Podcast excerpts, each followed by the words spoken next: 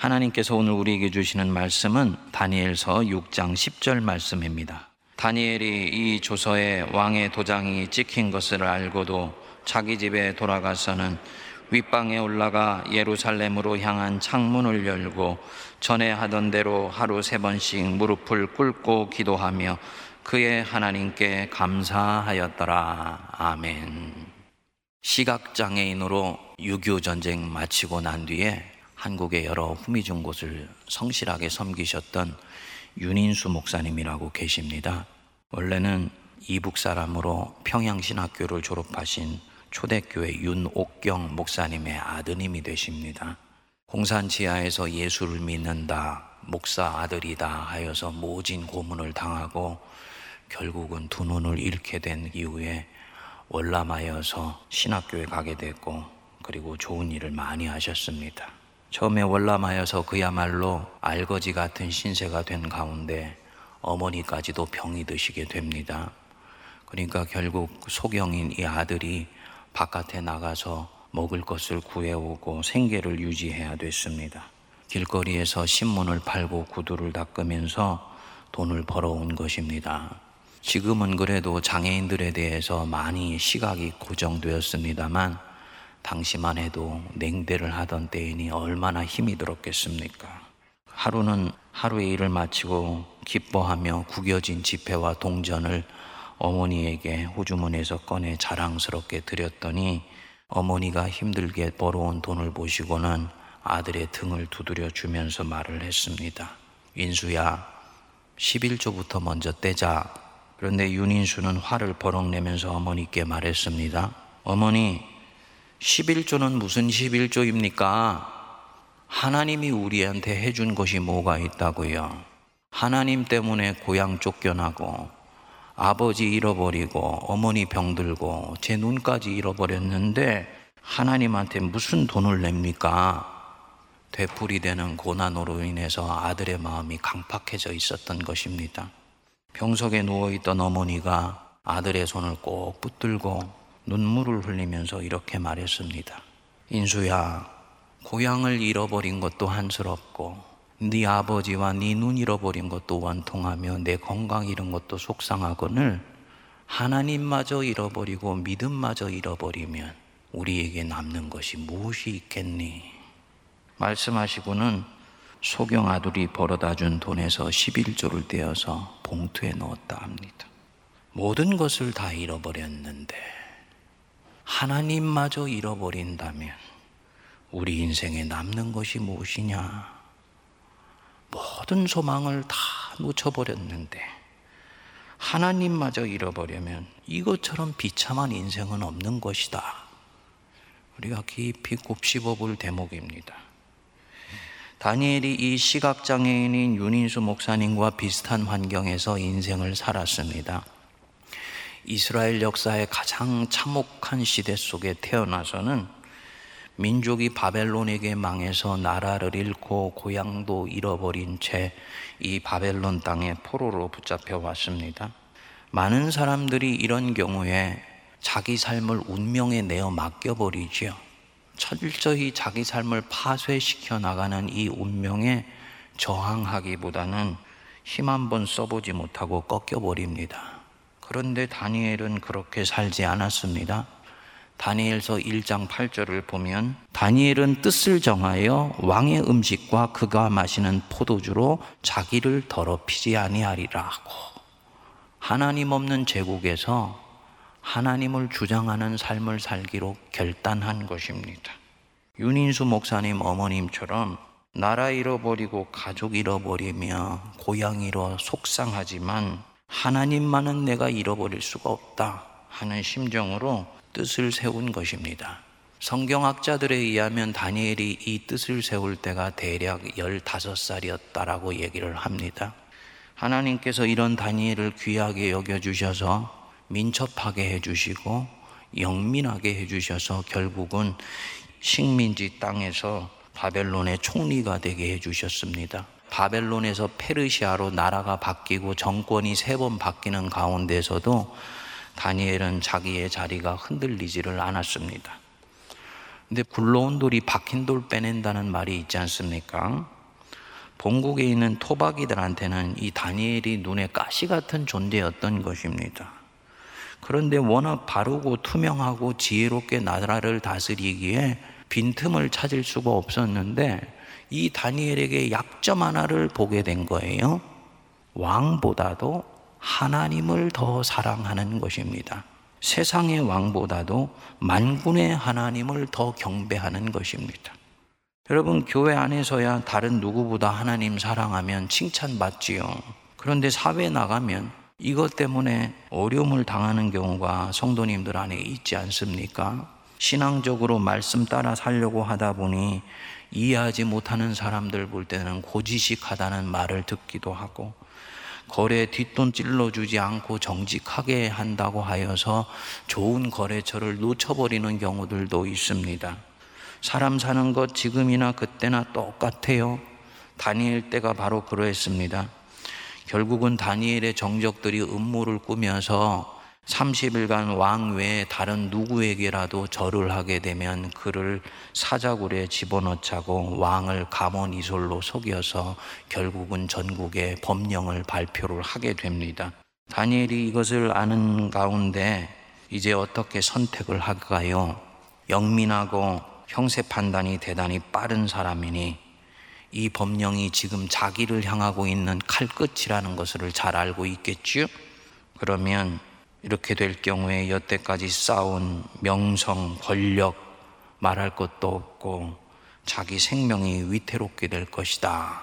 그는 명확히 알고 있습니다. 우리가 만일 다니엘이면 이 상황에서 어떻게 하겠습니까? 아마도 보통은 그렇게 할 것입니다.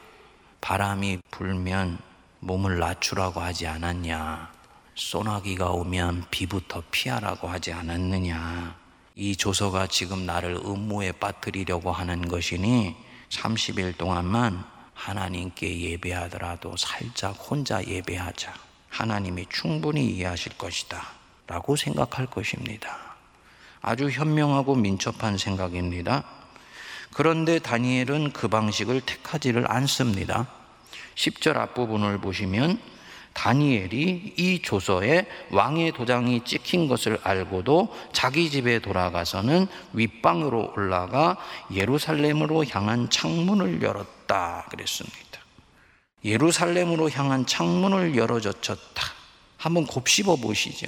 창문 닫고 기도했다면 다니엘이 기도했다는 사실은 아무도 모를 것입니다. 기도를 쉬는 것이 하나님을 모시는 사람으로서 선택할 짓이 아니라면 기도하되 자기 적들 눈에 띄지 않도록 창문 닫고 기도하면 되는 일이 아닙니까? 그런데 이 미련한 사람은 그렇게 하지를 않아요. 예루살렘으로 향한 창문을 열고 왜냐? 그에게 창문을 여는 것은 하나님을 향한 자기의 마음의 창을 열어젖히는 것이었기 때문입니다. 창문을 여는 것은 그에게는 의식이 아니고 영성이었다는 거예요. 그래서 창을 열므로써 하나님은 그 열린 창을 통해서 내 인생 속에 오늘도 치고 들어오시고 나는 그 열린 창을 통해서 하나님의 마음 속에 나의 자신의 간절한 마음을 쏟아놓기 시작하는 것입니다. 만일에 이것이 다니엘의 신앙이라면 그가 다른 사람의 시선을 차단하기 위해서 창문을 닫는 순간 자신은 하나님보다도 지금 세상을 더 두려워하는 사람이 되는 것입니다. 태어나서 지금까지 하나님은 한 번도 자기 자신을 향한 마음의 창을 닫으신 적이 없고 그 여신 창을 통해서 은혜 햇살을 끊임없이 내리쪼여 주셨기 때문에 이 바벨론의 포로로 붙잡혀 온 자가 다스리는 자에까지 세워 주셨는데 내가 지금 나 살겠다고 여태까지 하나님은 한 번도 닫으셨던 적이 없는 그 창을 내가 닫는다면 그것은 내가 선택할 수 있는 것이 아니다. 그래서 창문을 열고 늘 하던 대로 아무 일 없었다는 듯이 하루 세 번씩 무릎 꿇고 기도하며 하나님께 감사한 것입니다. 묵상해 보면 결단한 첫날 기도하다가 대적자들에게 발각된 것이 아닙니다. 반복해서 하루 세 번씩 며칠이 지났는지는 모르지만 계속 기도한 것입니다. 마치 세상이 무엇라고 하더라도 자신은 지금 이 순간 하루에 세 번 하나님께 기도하는 것이 자기 인생의 가장 중요한 일인 것처럼 반복한 것입니다. 번영복음을 말하는 설교자들은 말합니다. 감사가 감사를 가져온다고. 그러니까 감사를 많이 하라고. 그 말도 전혀 틀린 것은 아니지만 정반대로 지금 다니엘은 이 감사로 인해서 자기 인생에 다른 사람이 볼 때는 쓸데없어 보이는 고난을 지금 초대하고 있는 것입니다. 하나님께 지금 무릎 꿇는 것이 성공과 행복을 가져다 준다는 보장이 없는 거예요. 오히려 벼랑 끝으로 그를 몰고 가고 있습니다. 그런데 그 벼랑 끝에서 하는 이 예배로 인해서 생명이 끊어질 수도 있는데 이 사람은 계속 그렇게 합니다. 어떤 설교자들은 다니엘이 이렇게 자기 믿음을 지키고 어떤 상황에서도 하나님께 감사하면 하나님께서 그를 사자굴에서 건져내 주실 것을 그는 이미 알고 굳게 믿었다. 라고 말을 합니다. 성도님들, 이런 해석은 다니엘에 대한 모욕입니다. 믿음이 무엇인지를 모르는 소치입니다. 그 사람은 지금 신앙을 성공주의 관점에서 바라보고 있는 것입니다. 성도님들, 이런 신앙은 나를 위해서 하나님을 믿는 신앙입니다. 세상은 거칠고 거대하며 인생은 불가측한 것으로 가득 차 있는데 반해서 나라는 사람은 연약하고 한계가 뚜렷하니 신앙의 힘을 통해서 이 거대한 세상을 살아보자. 이 사람 하나님을 믿습니다. 하지만 나를 위해서 믿습니다. 많은 사람들이 이런 동기로 처음에 신앙생활을 시작합니다. 저도 처음에 그래서 예수에게 관심을 가지게 되었어요.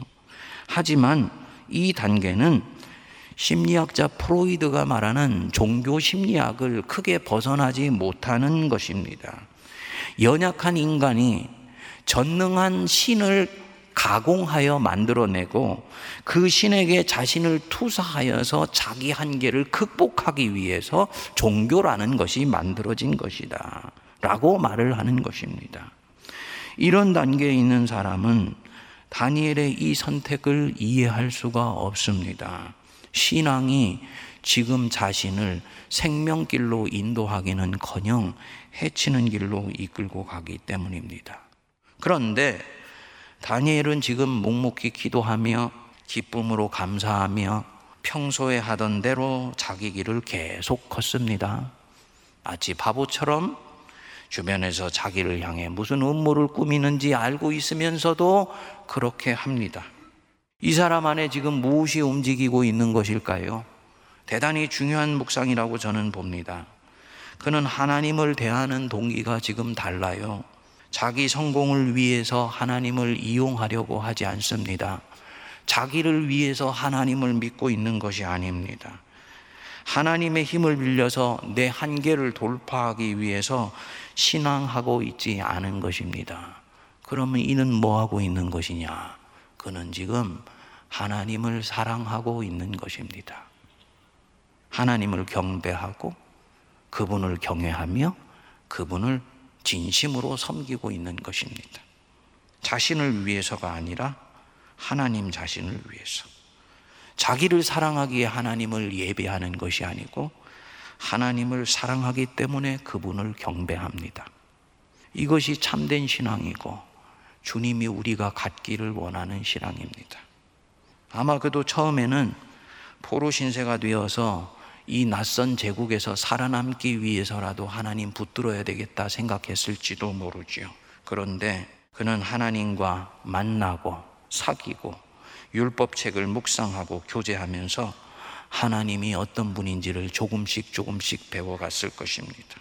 자기 같은 죄인 물리치지 아니하시고 기구한 운명에도 불구하고 여기까지 이끌어 주셨을 뿐만 아니라 이 식민지 땅에서 오히려 지도자로 세워주시는 것을 보고 하나님의 감당할 수 없는 사랑에 감격했을 것입니다.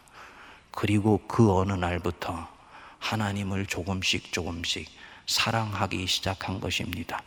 자기를 위해서 사랑한 것이 아니고 그분 자신의 조금씩 조금씩 매료되기 시작한 것입니다. 그리고 그 하나님과 동행하고 그 말씀을 지켜 사는 그 자체, 그것이 곧 영생이고 그것이 곧 생명이구나 라는 것을 알게 된 것입니다.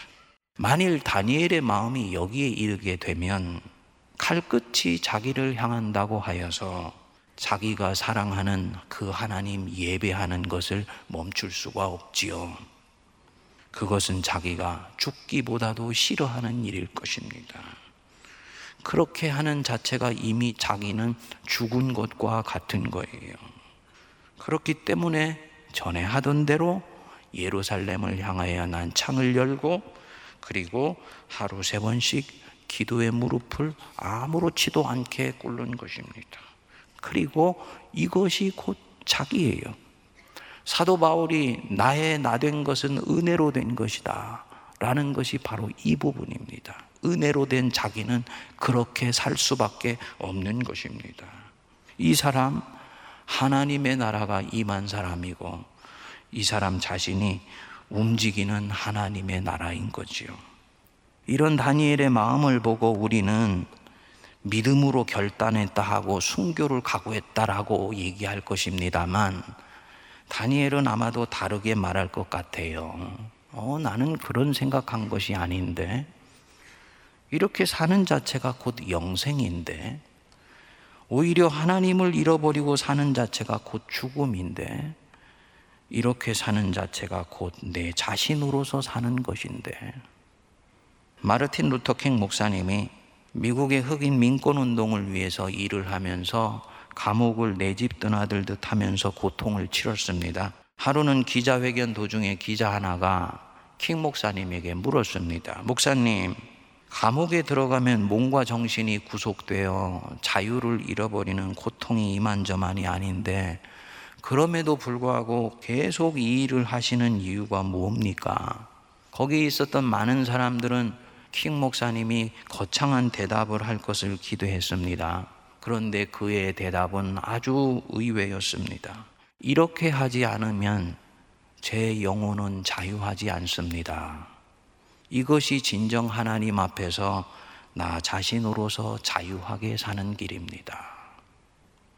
성도님들 중에는 이 대답이 무엇을 의미하는지를 아시는 분들도 계실 것이고, 아직 잘 모르는 분들도 있겠습니다만, 저는 다니엘은 정확히 이 킹 목사의 대답이 무엇을 뜻하는지 알고 있다고 믿습니다. 그는 그 조서가 자기를 향한다고 하더라도 하나님을 향한 창을 여는 이외에는 자신은 다른 선택을 할 수가 없는 것입니다. 은혜로 만들어진 자기는 그렇게 살 수밖에 없는 것이기 때문에 그것이 자기 자신이기 때문에 그렇게 사는 것이 영생을 택하는 길이기 때문이에요. 저는 이런 삶이 성경에 펼쳐져 있는 것이 너무너무나 감사합니다. 다니엘이 이렇게 살았다는 자체가 다니엘이 믿었던 하나님과 같은 하나님을 믿고 있는 우리도 그렇게 살 수 있다는 것을 말하는 것 아니겠습니까? 우리가 태어나서 10대까지는 본성을 채우기 위해서 살고 10대부터 20대, 30대까지는 자기 자신을 위해 살다가 결혼을 하기 시작하면서 가족을 위해서 사는 것을 연습하게 되고 그리고 40, 50이 되어서 중년의 시기를 넘어가게 되면서 비로소 영원한 것이 무엇인지를 알게 되고 영원한 것을 추구하는 삶으로 나아간다라고 얘기를 합니다. 이것은 주님이 우리에게 넣어주신 자연적인 수명의 이치일 뿐만 아니라 영성이 가는 길이기도 한 것입니다. 그것이 하나님 백성의 길이에요. 오늘날 그런데 영혼을 잃어버린 삶을 사는 사람들이 얼마나 많은지 모릅니다. 이 과학 만능주의와 기계 문명 시대에 살게 되면서 영혼을 잃어버렸어요. 정치를 하면서도 자기 권력을 위해서 정치를 하는 사람들이 너무너무나 많습니다. 영혼을 잃어버린 정치죠. 목회를 하더라도 하나님을 위해서 하지 않고 자기 자신의 보신과 목회적 성공을 위해서 목회를 합니다. 영혼 없는 목회를 하고 있는 것입니다. 신앙생활도 마찬가지입니다. 하나님을 진정 사랑하기 때문에 믿는 것이 아니고 자기의 유익을 위해서 믿습니다. 그것은 영혼이 없는 믿음입니다. 그는 하나님이 불편해지기 시작하면 언제든지 떠날 준비가 되어 있을지도 모릅니다. 제가 지난 3년 동안 세문안교에서 설교하면서 반복해서 성도님들에게 종교 생활 하면은 안 되고 살아계신 하나님 만나야 된다고 반복해서 말씀드린 이유가 바로 이 부분입니다. 종교는 우리에게 겉만족은 줄수 있을지 모르지만 우리의 영혼을 끊임없이 새롭게 하면서 하나님 앞에서 살 수 있는 역동적인 믿음을 주지는 못합니다. 그것은 영혼 없는 신앙을 하는 것입니다. 십자가 은혜, 생각만 하더라도 눈에 눈물이 나고 가슴이 뜨겁기 때문에 감사한 것이 아니고, 감사하면 또 다른 감사를 주님이 주신다 그러더라. 그래서 나는 감사하다. 영혼이 없는 감사인 것이죠. 코로나로 인해서 백성들 삶이 점점 힘들어져요. 우리 교인들도 마찬가지입니다. 그리고 이 고난이 점점 커지면 커질수록 이 커지는 고난에 반비례하여서 하나님은 각자의 심령 속에서 점점 작아질 거예요. 고난이 오히려 성도들을 강하게 만들도록 하시기 위해서 이 고난을 하나님이 허락하셨는데 하나님 백성이라는 우리가 이 코로나 때문에 시달려서 점점 하나님이 작아져 가는 현실 속으로 하나님 없는 현실 속으로 우리가 내몰리고 있습니다. 하지만 다니엘이 아마도 이런 우리를 보면서 물을 것 같습니다. 왜냐 그도 우리 같이 하나님을 부정하는 제국에서 하나님 없는 현실 속에서 살았던 사람이기 때문에 나도 너희들이 갖고 있는 그 고난이 무엇인지 알고 있다. 하지만 내가 너희들에게 묻고 싶어. 너희들 하나님이 크냐? 코로나가 크냐? 어떻게 하면 이 다니엘 같이 하나님이 없는 현실 속에 내던져져 있으면서도 오히려 하나님을 뚜렷이 경험하며 살 수 있는 믿음의 사람으로 승리할 수 있을 것인가? 다니엘이 오늘 이 결단할 때 그는 놓아버립니다. 자기를 둘러싸고 있는 왕을 중심으로 한 대적자라는 현실을 그는 놓아버리고 하나님께 던져버리는 거예요. 그리고 그때부터 하나님이 일하시기 시작합니다. 성도님들, 놓아버리세요. 하나님께 던져버리십시오. 하나님은 그때부터 일하시기 시작합니다. 꼭 기억하십시오. 하나님은 우리가 우리 자신을 위해 하나님을 믿는 바로 그 믿음을 허락하세요. 하지만 그 믿음에 영원히 머물러 있는 것은 절대로 허락하시지 않습니다. 왜냐? 자기 자녀가 성장을 멈춘 것을 이분은 감당할 수가 없는 것입니다. 그래서 때가 되었을 때는 우리가 붙들고 있는 그 하나님이 이용하는 대상이 아니고 만군의 주라는 것을 알게 하시기 위해서라도 내가 붙들고 있는 동안에는 이제 일하지 않기 시작하십니다. 그리고 이 힘 다 빠질 때까지 기다리십니다. 움직이시지 않습니다. 그리고 내가 여전히 하나님을 이용할 수 있다라는 그릇된 유혹을 내려놓고 주님 앞에 겸비할 때 그때 주님은 다시 일하시기 시작하세요. 시편 31편 15절에는 나의 앞날이 주의 손에 있사오니 나의 생과 사도 안고 일어섬도 나의 흥망성쇠도 하나님 앞에 있습니다. 저는 하나님만 쫓아가겠습니다. 하는 마음으로 내어 놓아 드리시면 그때부터 주님이 내 안에서 움직이시기 시작하십니다. 이 이야기의 결말을 우리는 잘 압니다. 다니엘은 사자굴에 던져 넣어졌지요. 하지만 그 사자굴에 있었던 사자는 사람을 죽이는 사자가 아니고 다니엘의 친구가 되었습니다. 하나님이 살아계시다는 것이 바로 그때 나타났던 것입니다. 하나님을 부정하는 바벨론 제국에서 하나님 없다 하는 사람들 속에서 이스라엘 백성들 내던져져서 그 사람들조차도 한 사람씩 한 사람씩 하나님을 잃어버렸는데 그 중에서 하나님을 집요하게 추구한 바로 한 사람 다니엘을 통해서 하나님은 여전히 일하셨던 것입니다. 이스라엘 백성들이 70년 동안의 이 바벨론 포로기를 마치고 이스라엘로 다시 돌아올 때 다니엘은 그 속에 있지 않았습니다. 그런데 역사에 의하면 다니엘이 온몸으로 살아냈던 살아계신 하나님을 향한 이 믿음이 이스라엘 사람들로 하여금 잃어버렸던 하나님을 되찾게 만들며 자기의 고토로 다시 돌아가려고 하는 강력한 영적 열망을 불어넣어 줬다 그럽니다. 여기에 하나님의 뜻이 있었던 것입니다.